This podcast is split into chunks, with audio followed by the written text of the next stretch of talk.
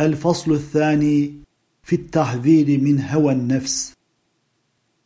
فإن أمارتي بالسوء ما اتعظت من جهلها بنذير الشيب والهرم ولا أعدت من الفعل الجميل قرى ضيف ألم برأسي غير محتشم.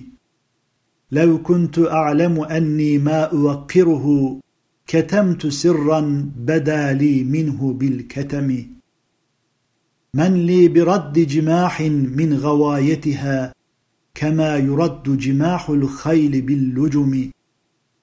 فلا ترم بالمعاصي كسر شهوتها إن الطعام يقوي شهوة النهم.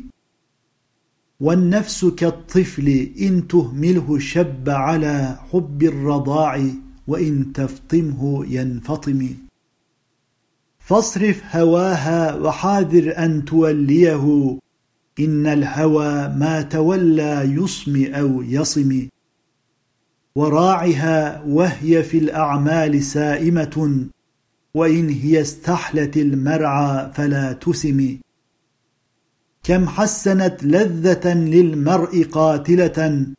من حيث لم يدر أن السم في الدسم. واخشى الدسائس من جوع ومن شبع فرب مخمصة شر من التخم. واستفرغ الدمع من عين قد امتلأت من المحارم والزم حمية الندم. وخالف النفس والشيطان واعصهما وإن هما محضاك النصح فاتهم. ولا تطع منهما خصما ولا حكما فأنت تعرف كيد الخصم والحكم.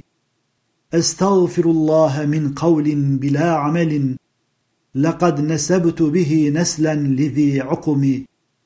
أمرتك الخير لكن ما أتمرت به وما استقمت فما قولي لك استقم. ولا تزودت قبل الموت نافلة. ولم أصل سوى فرض ولم أصم.